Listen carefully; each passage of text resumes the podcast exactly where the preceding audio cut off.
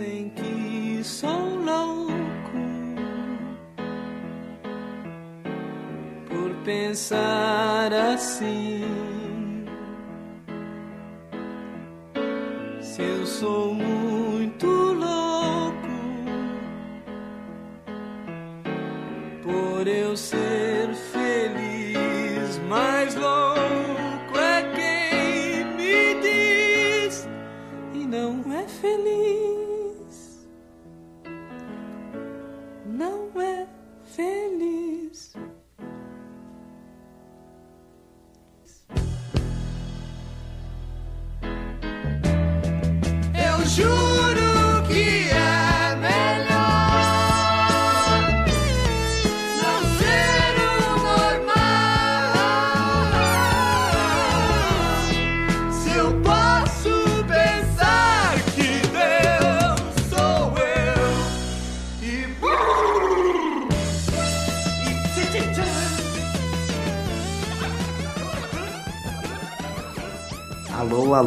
W Brasil! Aqui é o Andrezinho, iniciando mais um episódio do podcast do site Uma Jornada Qualquer.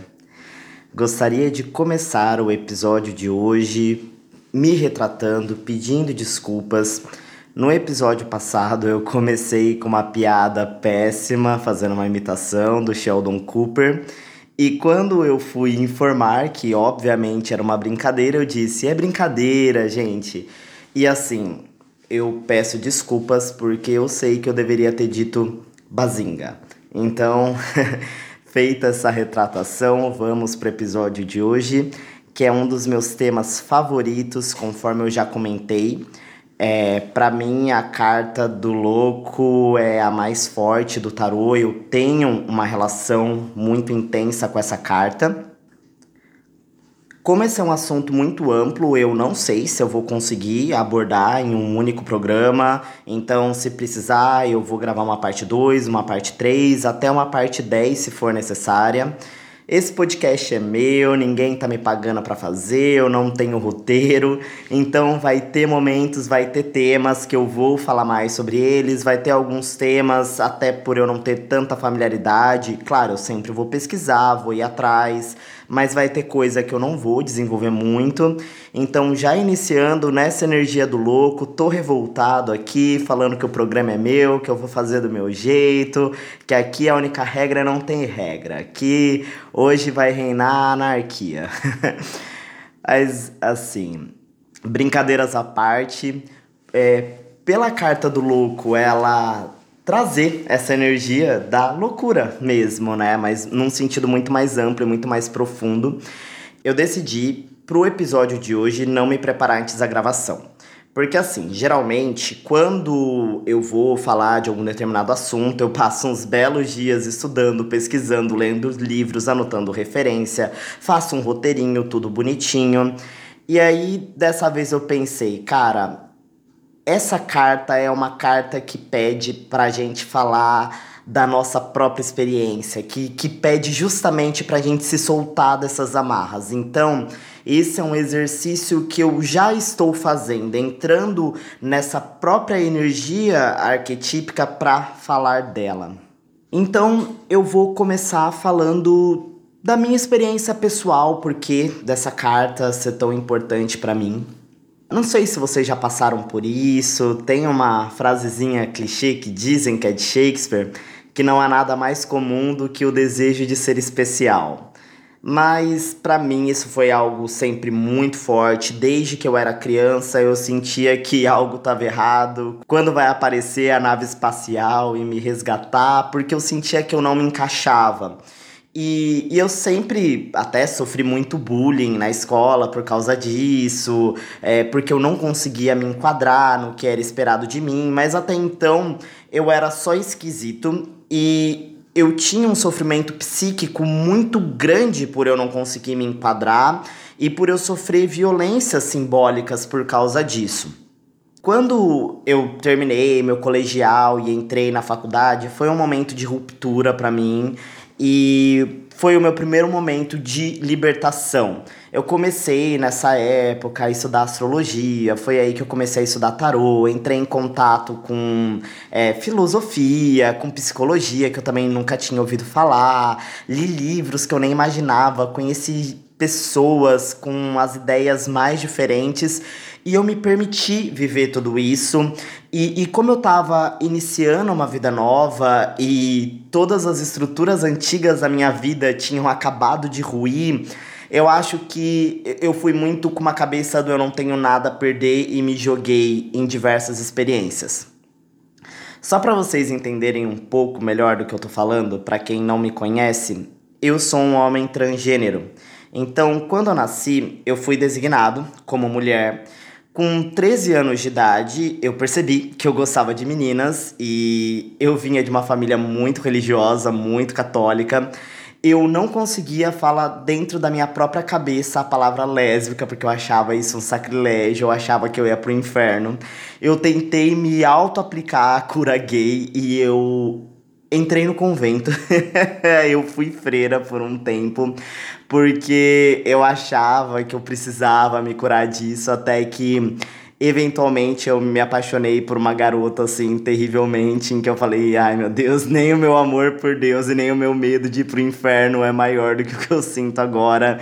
E não importa o quanto eu lute, se é algo que não vai embora. E acabou que eu nunca nem fiquei com essa menina, mas eu saí do armário por causa dela. E, e como eu disse, eu sempre fui muito estranho, muito esquisito, e o meu único porto seguro era minha família, era minha mãe, que era minha melhor amiga, uma pessoa que eu confiava muito. E quando eu saí do armário, eu pensei que ela fosse me apoiar.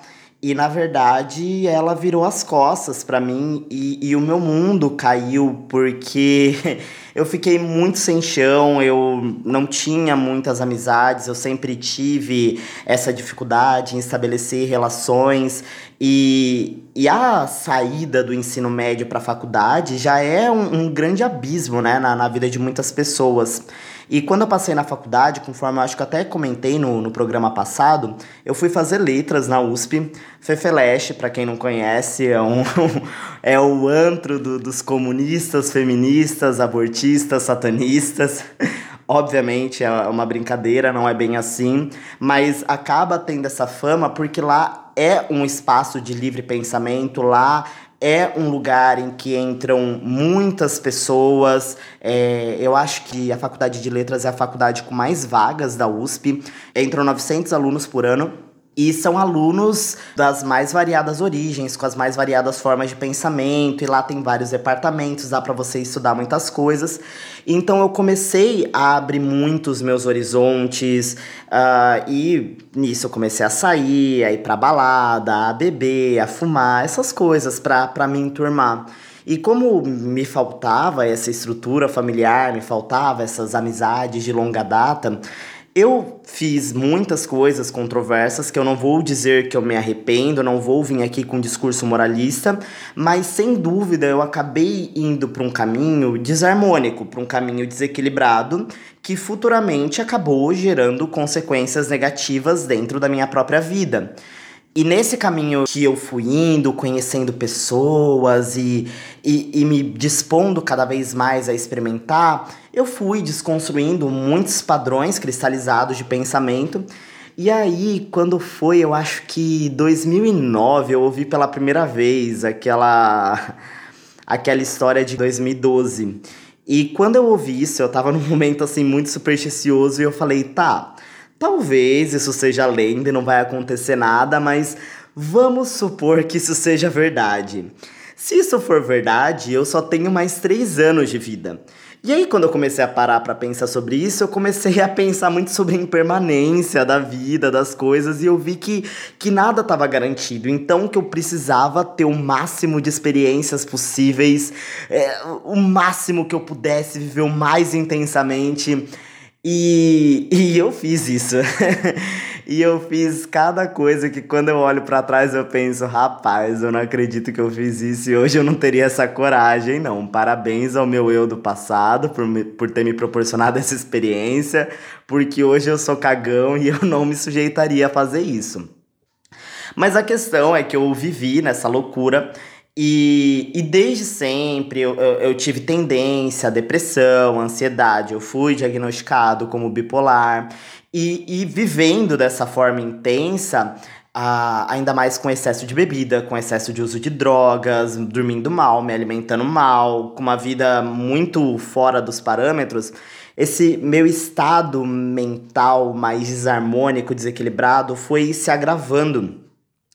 E adivinhem só, o mundo não acabou em 2012, mas no final de 2012 a minha vida estava muito acabada. Eu fiz uma série de escolhas que que me deixaram numa posição muito ruim e, e eu comecei e eu comecei 2013 com o meu primeiro divórcio.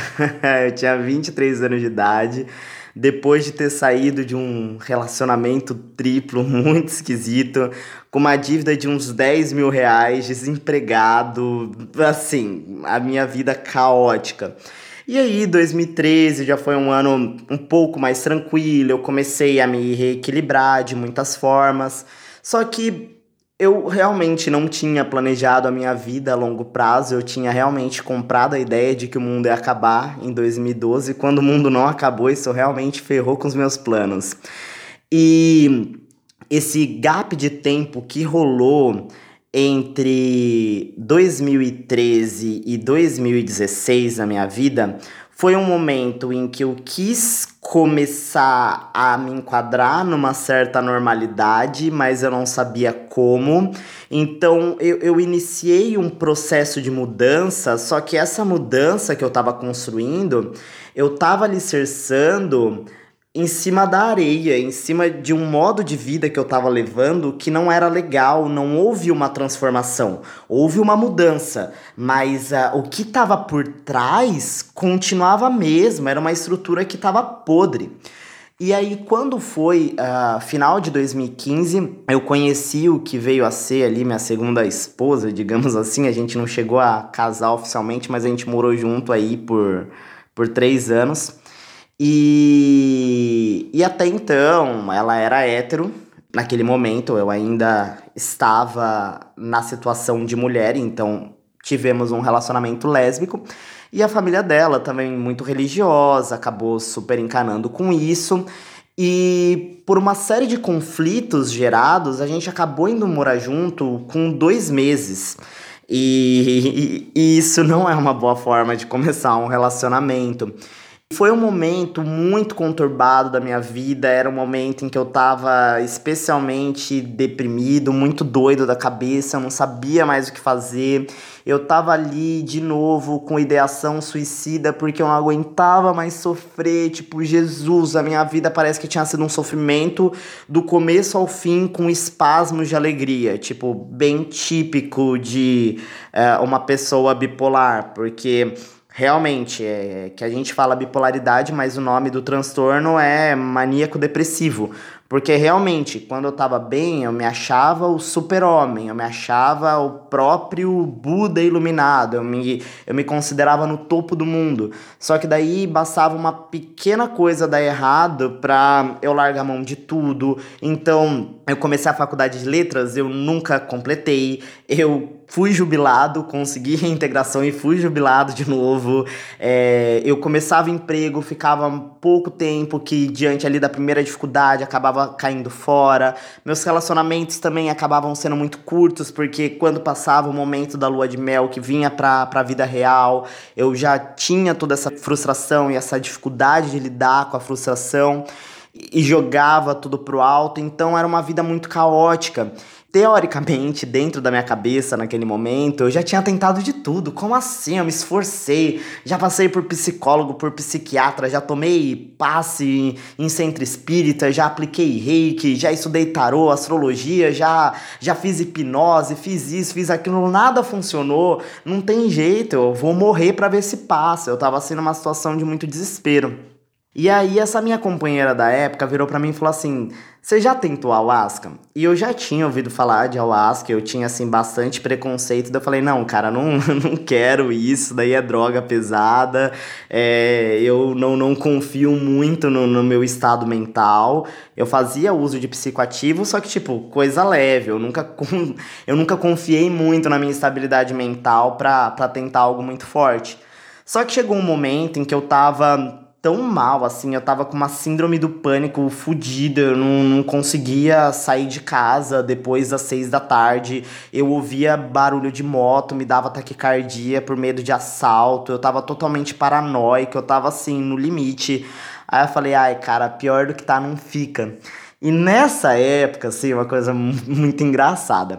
É, eu era feminista radical, eu era extremamente transfóbica e assim, eu odiava homens com todas as forças do meu ser, cada molécula do meu ser, eu odiava homens. Falava, meu Deus, se tem uma coisa que eu odeio é homem. É, por mim podia morrer tudo, odeio tudo. E, e aí eu fui. E quando eu fui nesse meu primeiro ritual de Alaska, eu fui num lugar que era só para mulheres, que era o xamanismo para mulheres, que eu falei, vou me sentir mais seguro, tal. E eu fui nesse ritual e foi assim, uma das melhores experiências da minha vida. Assim, é realmente foi Ai, eu me senti em comunhão com o universo. Era tipo como um orgasmo cósmico, eterno, elevado à potência de um milhão ali. Foi realmente uma sensação muito boa. E eu lembro que quando terminou o ritual, a primeira coisa que eu fiz foi virar para essa minha companheira e dizer: Eu não tenho mais medo. E eu me senti muito bem, e naquele momento falei, nossa, eu tô me sentindo tão bem, tão compassível, entendi toda a verdade do universo. Eu nunca mais vou colocar um pedaço de carne na minha boca, eu vou me purificar, virar vegetariano, eu vou ser compassivo com as pessoas, eu nunca mais vou atentar contra a minha própria vida. E aí, saindo desse ritual, saindo lá do, do espaço, a primeira coisa que eu fiz foi passar no McDonald's e comer um magnífico bacon. e tipo, falando tudo isso, foi uma situação muito absurda, mas eu acho que vocês estão começando a entender um pouco o que, que é essa energia do louco começando a se mobilizar na sua vida.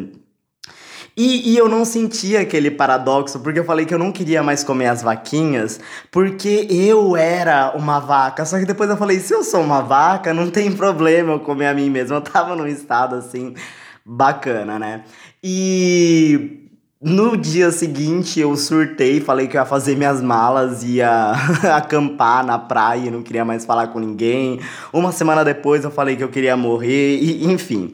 Uh, não demorou muito para eu perceber assim que existia um gap entre aquilo que eu sentia no ritual, porque realmente ali no ritual parecia que todos os problemas estavam resolvidos, mas quando chegava na vida prática não era bem assim. É tipo quando você sonha que tem um tesouro no pé da sua cama e você acorda e não tem nada. Mas o que aconteceu foi que nisso eu acabei entrando nesse, nesse círculo xamânico, comecei a fazer uma iniciação. E 2016 foi um ano muito duro na minha vida, mas foi um marco, foi um divisor de água, sem dúvida. Porque conforme eu fui fazendo esses trabalhos com a máscara, que é um expansor de consciência muito forte, é algo que assim, não é que eu não recomendo, mas também é algo que eu tenho muito cuidado em recomendar, porque é algo que mexe muito com a sua cabeça e que eu acabei conseguindo elaborar isso de uma forma bacana, mas eu consigo imaginar cenários em que eu pudesse ter saído dessa situação completamente aniquilado. Mas continuando na minha narrativa, eu continuei indo nos rituais e até então eu sempre me sentia muito bem. E, e a teoria que eu tinha até então era que eu ia nos rituais de ayahuasca e a medicina ela funcionava como se fosse um grande microscópio em que eu conseguia verificar os meus padrões de consciência, de comportamento e usar esse conhecimento adquirido para me transformar, para ir me mudando, para ir me curando. E até aí tudo perfeito. Quando foi o dia 3 de junho, nunca vou esquecer dessa data, porque depois eu vim a descobrir, minha mãe me falou um, um tempo depois que foi a data da minha concepção E eu não sabia disso na época. Quando foi no dia 3 de junho, eu fui num ritual de ayahuasca que era justamente o ritual da carta do louco, do baralho. E foi quando eu tomei o que eles chamam da minha primeira peia. Que peia é, é difícil explicar, é um, é um sentimento que só quem já passou sabe. Mas assim, é, peia, se eu não me engano, significa chibatada é, é uma gíria que significa chibatada, que é como se a força da Ayahuasca tivesse ali te dando uma surra para você aprender o que você não tá aprendendo no amor. E o que acontece é que eu tava lá no ritual de boa, e aí de repente eu senti como se todo o meu passado, todo o meu presente, todo o meu futuro e tudo que eu fui, pensei e senti. É, é como se eu estivesse sentindo tudo exatamente ao mesmo tempo, concentrado num único ponto. E eu juro por Deus que essa é uma das sensações mais desesperadoras possíveis. Porque é, se ah, no meu primeiro ritual eu tivesse ideia de fusão harmônica com o universo, eu acho que foi meio essa ideia de paraíso que a gente tem, em que eu mantinha uma certa autoconsciência, mas eu estava integrado harmonicamente a todo o universo. Eu fazia parte de uma grande teia cósmica e tudo fazia sentido, em que eu nutria e era nutrido e nada faltava e eu estava com uma satisfação absoluta.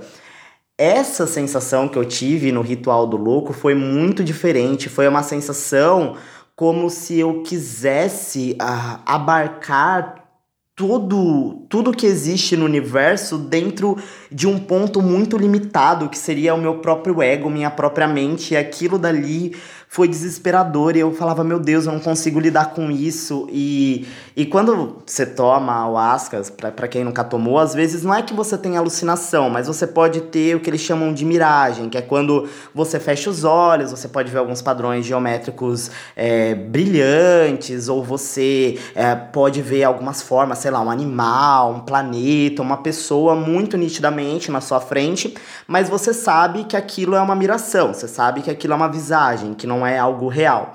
E nesse ritual, mesmo com os olhos abertos, eu não parava de ter miração. E, tipo, eu tô falando essas coisas e eu tô tremendo aqui, porque, tipo, dá flashback. e eu entrei num desespero muito grande que eu falei, cara, isso não vai passar, isso daqui, sabe? Eu achava que não tinha como piorar a minha vida, mas isso daqui é muito pior. E, e nossa, foi uma sensação assim horrível. E aí, em algum momento, eu, eu entrei no que. Eu lembro que eu tive um vislumbre racional e eu chamei de mundo invertido. Que, segundo essa minha percepção, na verdade eram as coisas como elas realmente eram. Porque, na verdade, o que a gente vê na, na realidade consensual é a é, são as coisas o inverso do que elas são. E ali eu tava vendo a verdade, no e crua. E era tudo muito perturbador. E aí veio uma voz na minha cabeça e falou: Você tá tomando decisões muito ruins na sua vida. Se você não mudar imediatamente, você vai morrer. Você precisa parar de fumar imediatamente. Você nunca mais pode colocar um cigarro na sua boca. Assim, era uma, e era uma brisa muito aterrorizante. Nisso, eu era fumante há oito anos. Tinha tentado parar de tudo que era jeito, nunca tinha conseguido. Cara, depois dessa peia eu parei na hora. Já vão fazer quatro anos e, e olha, o susto foi grande, saca? É tipo quando seu pai, você é adolescente, seu pai te pega fumando e te faz comer um cigarro e te dá uma surra de cinta. É, foi mais ou menos por aí. E enfim, o impacto desse ritual foi tão grande, eu pensei que não fosse passar, mas quando essa poeira sentou, eu senti uma paz como eu nunca tinha sentido na vida, assim.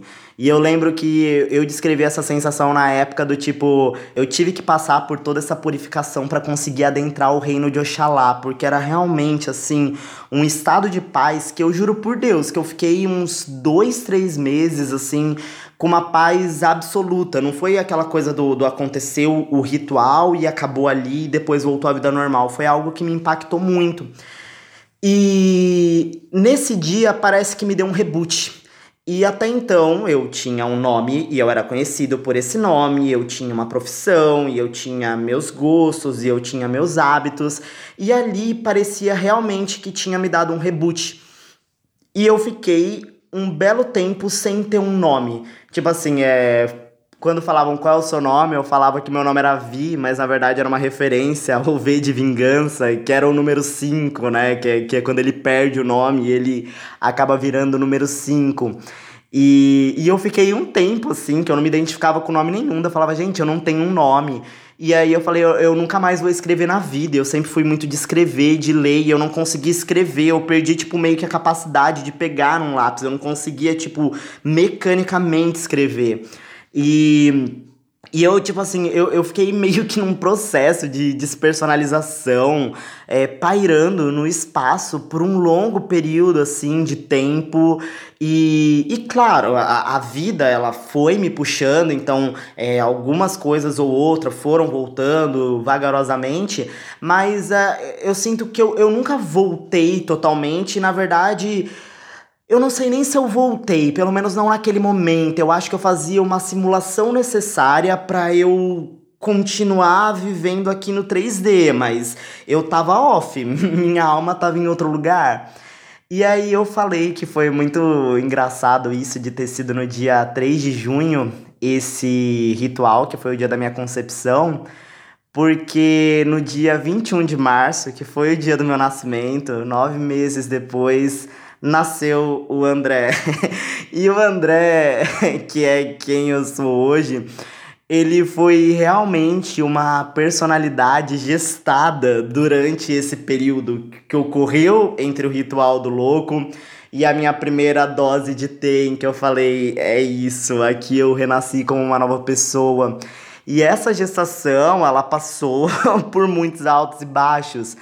Porque teve um outro ritual que eu fiz, que foi o do Imbol, que foi no dia 7 de agosto. Foi no dia 7 de agosto. Mano, se eu achava que o louco tinha sido ruim, cara, o, o ritual do louco foi um passeio no parque, perto do Imbolc, porque o Imbolc foi um passeio no inferno. Porque ao contrário do ritual do louco, que quando terminou lá a celebração eu tava me sentindo bem, é, eu me senti muito mal e eu comecei a ter uma angústia muito grande. E, e claro que eu não, se eu pudesse escolher, eu não teria passado por isso. Eu não passaria por isso de novo, eu não recomendo para ninguém. Mas hoje eu vejo quanto aquele momento foi necessário para eu romper com coisas que eu ainda não tinha tido coragem de romper. Uh, naquele momento eu surtei tão grave, tão grande que eu pedi demissão do meu emprego que eu já estava há quase três anos, peguei a minha rescisão, fiz as minhas malas, fui para Santo Tomé e morei numa barraca por um mês e meio. Ai meu Deus, a minha vida ela virou um caos tão grande nesse momento. E é o que eu falei, eu tava vivendo a minha vida de uma forma muito louca e eu não tava só doente uh, emocionalmente, psicologicamente, eu era fisicamente muito doente. Uh, eu não tinha fôlego nenhum, eu tinha dores crônicas de garganta, eu tinha dores em várias partes do corpo, eu tinha sangramentos e aquela coisa. Eu não ia pro médico porque, sabe, vai que eu vou pro médico e descubro que eu tô morrendo. Melhor eu não saber e deixar a morte me pegar de surpresa, sabe? E, e aí, nossa, minha hipocondria ela piorou tanto que assim, eu fiquei com tanta dor de garganta nessa época que eu não conseguia engolir saliva sem sentir dor. E como eu sentia dor, eu prestava atenção em todas as vezes que eu engolia saliva durante o dia. Vocês têm ideia de quantas vezes um ser humano engole saliva durante o dia? É absolutamente enlouquecedor você ter atenção plena em algo assim. E aí, todas as minhas paranoias vieram à tona, cara. Eu tinha, tipo, um pavor insano de avião. Eu ouvia qualquer barulho de avião, eu achava que o avião ia cair na minha cabeça. Aí eu comecei a achar que o meteoro ia cair na Terra. Aí eu comecei a achar que o Sol ia explodir. E hoje eu vejo como esses foram processos muito simbólicos que trouxeram à tona é, as forças que estavam me regendo até então. Só que essas forças elas estavam escamoteadas, elas estavam agindo de forma sombria, elas estavam debaixo dos panos. Então, é, como eu não me conhecia é, o meu inconsciente me regia e eu chamava isso de destino, chamava de má sorte. Mas quando tudo isso veio à tona, amigo, não é fácil lidar, não é fácil encarar sua sombra. Foi muito complicado. E aí eu tive que ir pra terapia, tive que buscar ajuda, fui no médico, e aí eu realmente mudei a minha vida. E a partir de toda essa desconstrução em que eu me aniquilei quase que totalmente, eu não sei se nesse programa, que sei lá quanto tempo que tá agora, 20 minutos, 30 minutos, 40 minutos, é, eu, eu tô resumindo muito o que aconteceu comigo em uma vida toda e, e especialmente colocando foco nesse um ano aí que foi 2016 mas não dá para explicar com palavras o que foi aquela sensação de que eu me senti absolutamente fulminado. Eu resetei, eu zerei.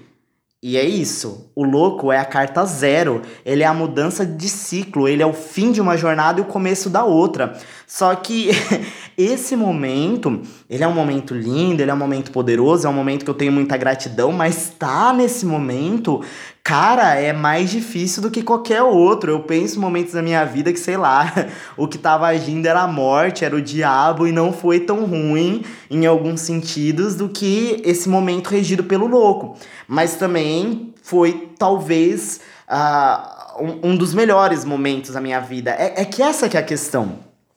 Para mim é muito difícil pensar no louco sem pensar no taoísmo.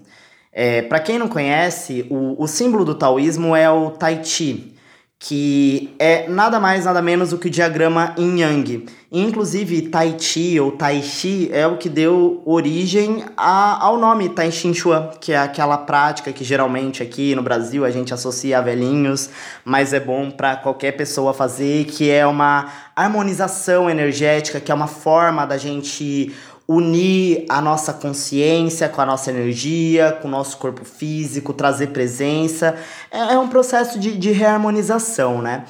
E no taoísmo, Tao significa caminho, e aí existe o Uji, que seria o Tao como absoluto, e o Tai Chi, que seria o Tao como unidade, o Tao manifesto. O Uji, ele seria o equivalente no budismo à vacuidade. Ele seria o zero. Ele seria aquele vazio que gera tudo que existe. E esse vazio, ele se manifesta como a unidade, que é o Tai Chi. E o Tai Chi, ele é composto pela dualidade Yin Yang. E pela combinação das forças Yin Yang, tudo que existe é formado. Então, tudo que existe vem da dualidade, a dualidade ela é um desdobramento da unidade e essa unidade ela nasce desse vazio. E esse vazio é justamente o louco. É, é a carta zero. É, é esse vazio do qual tudo emana e por isso mesmo ele é o tudo e ele é o nada ao mesmo tempo, porque ele não existe o tempo não vazio. O tempo do o é o não tempo. E, e realmente a, a, gente aqui, a nossa mente, a nossa consciência, ela funciona dentro do, do Tai Chi. Funciona dentro dessa ideia linear, ou na melhor das hipóteses, essa ideia circular do tempo. É, funciona dentro da dualidade, então a gente sempre pensa as coisas muito como, ah, isso é bom, isso é mal, isso é harmônico, isso é desarmônico. E Inclusive, assim, a, pelo menos aqui no Ocidente, existe uma, uma leitura muito equivocada da simbologia em Yang, uh, que acaba sendo, inclusive, base para um sexismo, sabe? Porque você fala, o, o Yang, ele é o masculino, o Yin, ele é o feminino. Só que o Yang, ele é o claro, ele é o positivo, ele é o bom. E o yin, ele é o escuro, ele é o negativo, ele é o mal. Ou seja, o feminino ele é o quê? e não é bem assim. E você pode realmente falar que ah, o yin ele é feminino e o yang ele é masculino. Mas para mim isso só faz sentido quando a gente pensa em umas ideias arquetípicas de sagrado masculino e sagrado feminino, porque eh, dentro desse contexto, eu não consigo assimilar de forma nenhuma a feminilidade à mulher, masculinidade ao homem, Até porque o que acontece na nossa sociedade é porque a gente tenta criar essa dicotomia entre homens e mulheres, entre o masculino e o feminino, e a gente cria essa guerra dos sexos, a gente cria essa sociedade patriarcal, que ela é horrível, que ela é disfuncional, você cria hierarquias de gênero, você cria violências, sendo que o yin yang, eles têm que funcionar como uma unidade harmônica, como um equilíbrio, é, como uma troca dinâmica. E, e o mestre da, da Sociedade Taoísta de São Paulo, que eu faço alguns cursos com ele, uh, vejo algumas palestras. Aliás, se vocês procurarem Sociedade Taoísta SP, vocês encontram o site deles que tem algumas palestras abertas para quem quer conhecer melhor. E ele fala que essa questão do Yang, ela não é binária. Porque um exemplo que ele deu que eu achei muito bonito, se a gente coloca que o Yang, ele é claro, então ele é o dia. E durante o dia, a nossa visão ela é melhor, porque à noite é mais difícil de enxergar, as coisas ficam mais nebulosas. Só que o dia, ele é melhor para a gente enxergar as coisas cotidianas, as coisas do nosso mundo, as coisas superficiais. Só que quando é noite, a gente consegue enxergar as estrelas. Então o Yin, ele dificulta a nossa visão da nossa realidade prática, só que ele aumenta a nossa visão macro, ele aumenta a nossa visão cósmica. E aí ele dá esse exemplo, inclusive no sentido de vida e morte, porque se a vida é yang e a morte é yin, de repente a gente vê a vida como algo mais claro e a morte como algo misterioso e obscuro, porque a gente está vivo. Mas quando a gente estiver morto, de repente a gente vai descobrir que a morte ela desvela uma visão muito mais ampla, desvela um outro nível de verdade. E aí ele dá vários exemplos, se vocês procurarem as palestras dele, ele vai falar disso muito melhor do que eu, em que todas as situações você pode encontrar nelas aspectos yin e aspecto yang. O que, que a gente tem que buscar é o equilíbrio dessas forças que sejam adequados a cada situação porque não existe algo que seja mais yin e algo que seja mais yang. O que a gente tem é algo que é mais yin comparado a outra coisa mais yang. Mas de repente a, a lógica se inverte se a comparação mudar. Então as coisas elas são dinâmicas, elas são relativas. E, e eu queria trazer toda essa reflexão até para a gente pensar um pouco sobre os arcanos, porque muitas vezes a gente tem essa projeção de bem e mal em cima das cartas. Então você olha e fala, ah, e a justiça? Ah, a justiça é boa, é uma carta boa, ela é positiva. Aí você vê a morte. Hum, hum, a morte é ruim. O diabo, vixe, diabo, o diabo é ruim, né? Agora o mundo. Ah, o mundo, o mundo é bom. É, e o julgamento? Puta, não sei. É, não sei. Será que esse julgamento vai ser bom ou vai ser ruim? Ah, e o sol? Ah, o sol é bom. A estrela da esperança? Pô, a estrela é boa. Mas e a lua? A lua é meio traiçoeira, eu não sei, eu acho que ela é ruim. Então, a gente acaba projetando esses julgamentos de bem e mal só que a gente tem que se lembrar que quem percorre esses arcanos, quem faz essa jornada é o louco. E o louco é o zero. E o louco é o tal e manifesto. O louco, ele é a ausência de julgamento. Então, para o louco, a experiência do mago, a experiência do sol, a experiência do mundo, a experiência do diabo, a experiência da morte, a experiência do enforcado, são só experiências. Ele não julga, ele não categoriza. Então, quando eu digo, poxa, vamos usar o tarô como uma ferramenta de autoconhecimento para a gente se aperfeiçoar, não é num sentido moral de falar, pô, você vai se tornar uma pessoa melhor, porque existem as pessoas boas e as pessoas ruins. Existem os certos e existem os errados. Vai por esse caminho porque esse é o correto. Os outros joga tudo no lixo. Só a minha religião é certa, só a minha filosofia tá certa. Isso é uma visão parcial do mundo, isso é uma visão dual, isso é uma visão distorcida. Então, quando eu viro e falo, poxa, vamos fazer essa jornada do louco, vamos, vamos fazer isso de forma harmônica, é você entender dentro dessa manifestação que você chama de eu, dentro dessa minha manifestação que eu decidi chamar de Andrezinho, que eu compus com Andrezinho, quantas pitadas de yin, quantas pitadas de yang eu preciso em cada aspecto da minha vida. Então, não é uma cagação de regras, não é uma receita de bolo, não é um manual de instrução de faça isso, faça aquilo. Por isso que o trabalho de iniciação, o trabalho esotérico é um trabalho de, de se interiorizar, de refletir, de conhecer os seus limites, de ver o que serve para você, de ver o que, que você precisa tirar dessa energia, de que forma você pode viver para que você possa ter o máximo de felicidade, o mínimo de sofrimento, para que você possa causar o máximo de bem-estar possível para que você viva de uma maneira que você fala, poxa, valeu a pena. Eu não preciso depender de uma validação é, divina que vai falar se eu vou para o céu ou vou para o inferno. Eu não preciso me preocupar com o que vem além dessa vida, porque essa vida vale a pena, porque o meu agora vale a pena. E uma das melhores formas de fazer isso, uma das melhores formas de entrar em contato com o louco é aprender a se esvaziar e como é que a gente se esvazia? Meditando.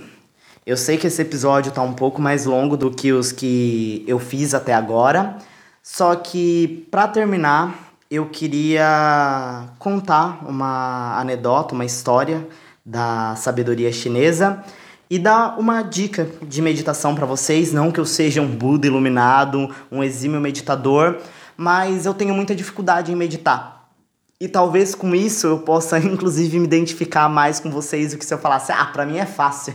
Eu sento para meditar, alcanço o Nirvana em, ó, dois segundos. Não é assim. Então, eu vou contar a história.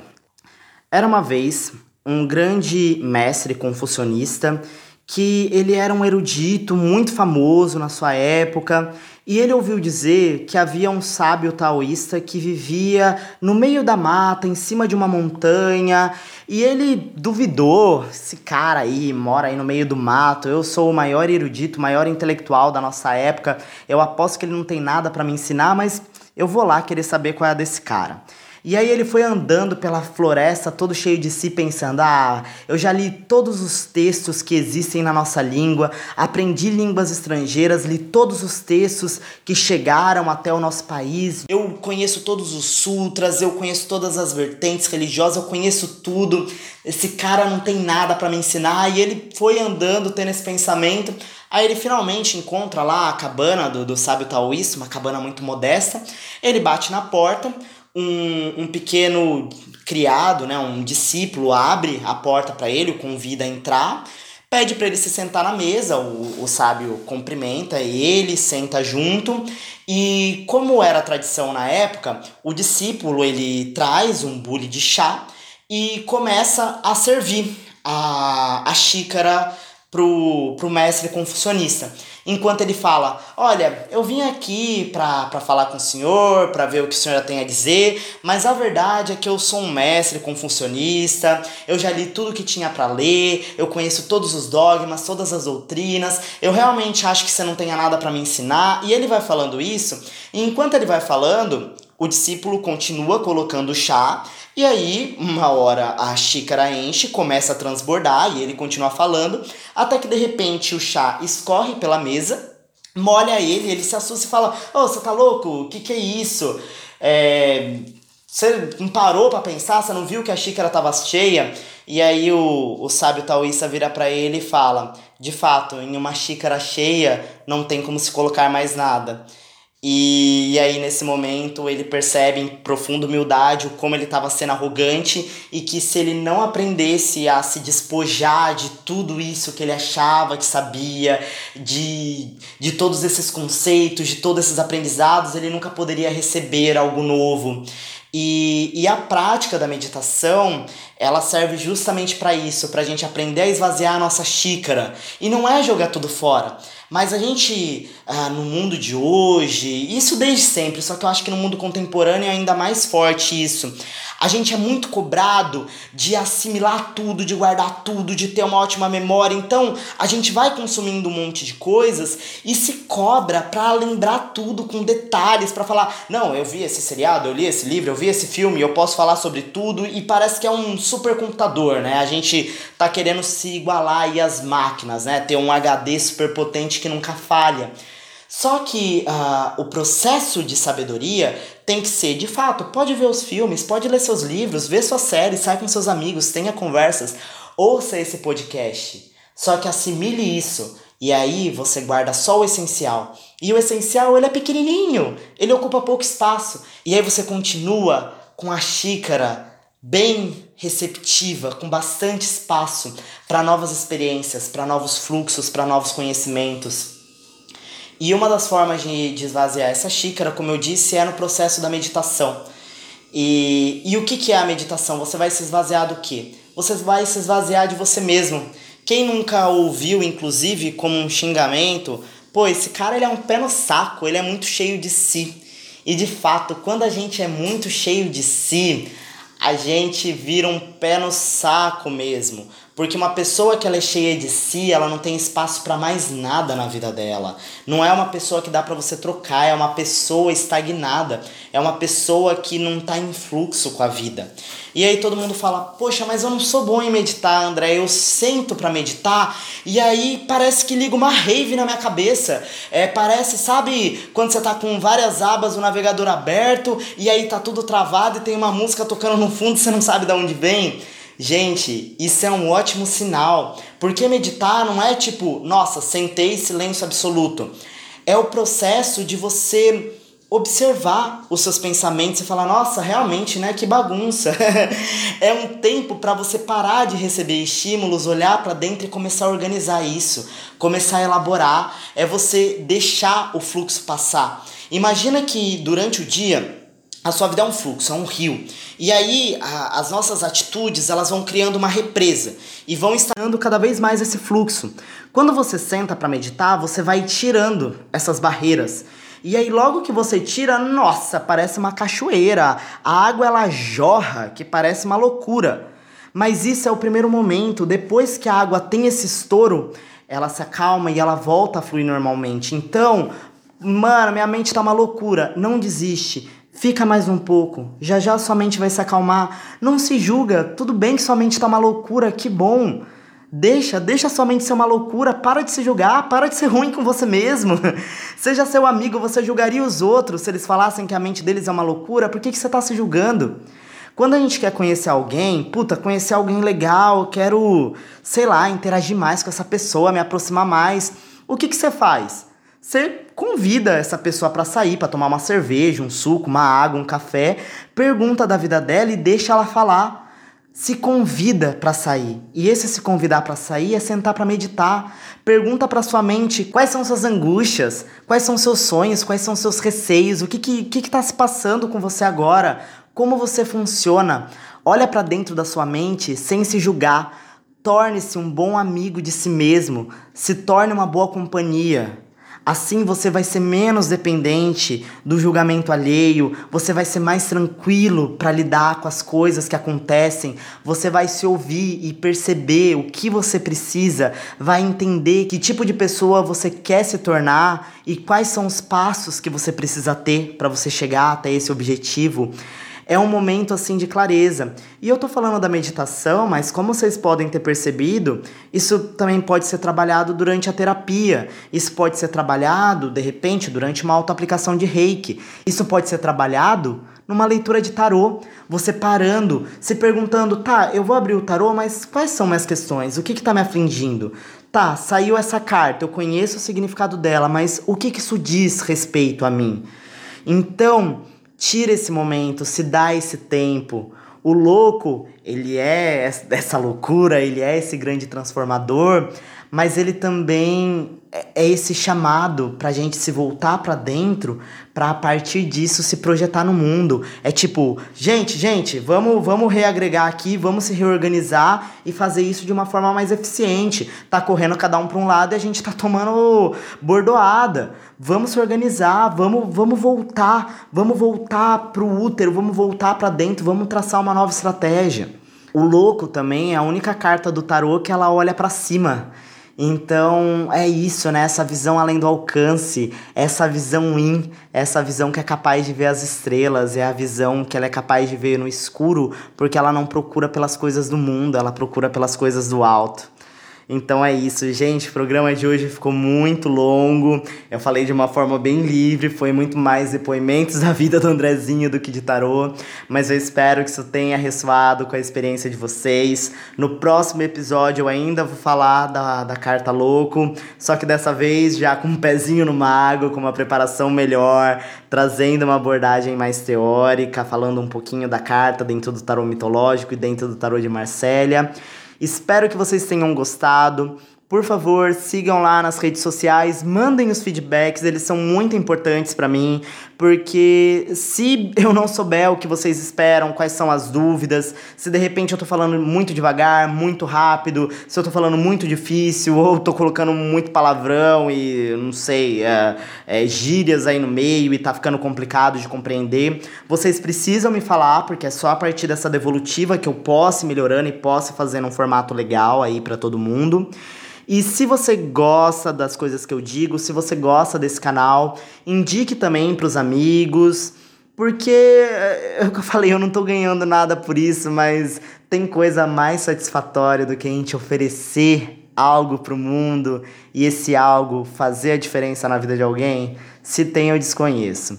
Então é isso, galera. Eu vou ficando por aqui. Até o próximo episódio. Beijos, fui!